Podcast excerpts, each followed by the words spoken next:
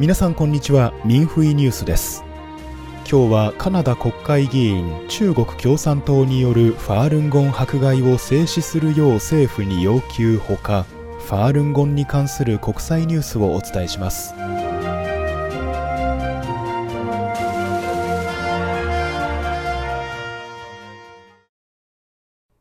カナダ国会議員が中国共産党によるファールンゴン迫害を制止するよう政府に要求しました。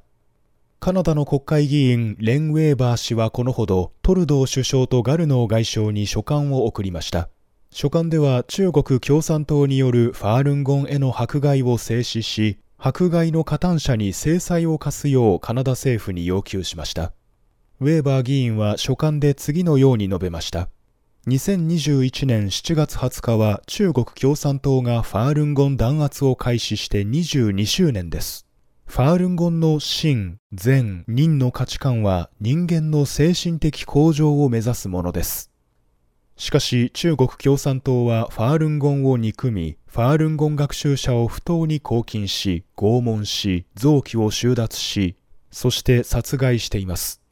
中国共産党が学習者に対して犯した残虐行為は国連、フリーダムハウス、アムネスティ・インターナショナルなどの人権組織に詳しく記録されています。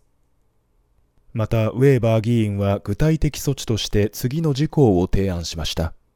1、ファールンゴン学習者の人権に対する残酷な侵害を非難すること。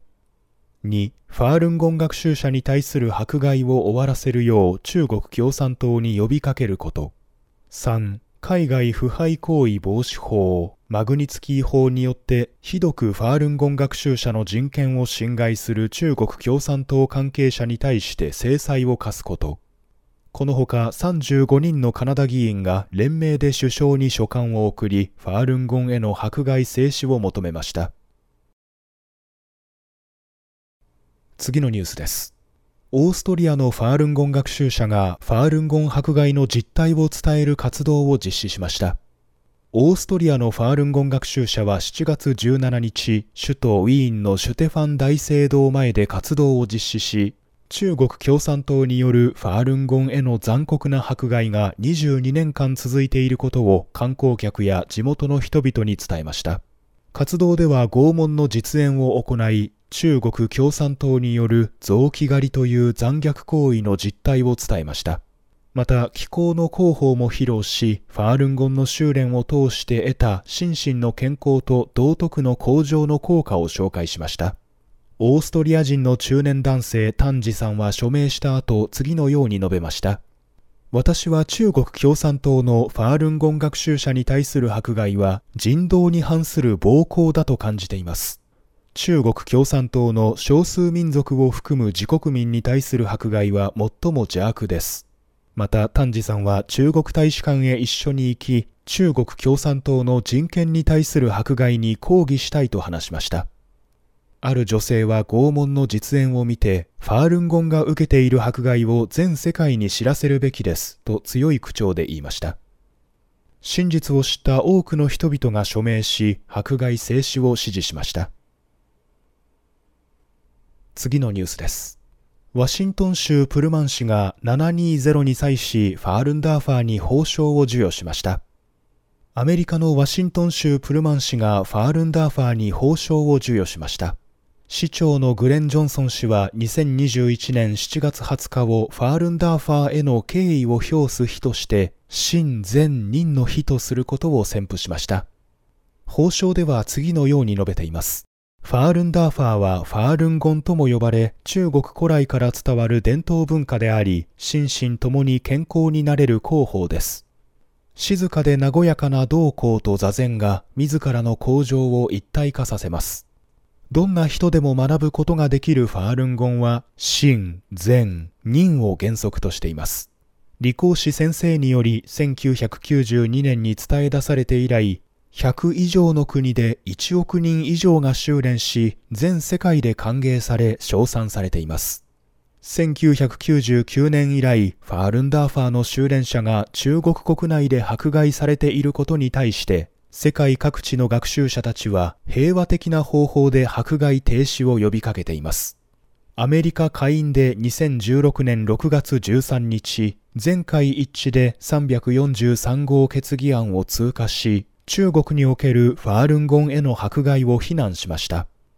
そして2021年7月20日が反迫害22周年であることに鑑みて、私、グレン・ジョンソンはプルマン市の市長として2021年7月20日をファールンダーファーへの敬意を表す日として、真、善、任の日とすることを宣布します。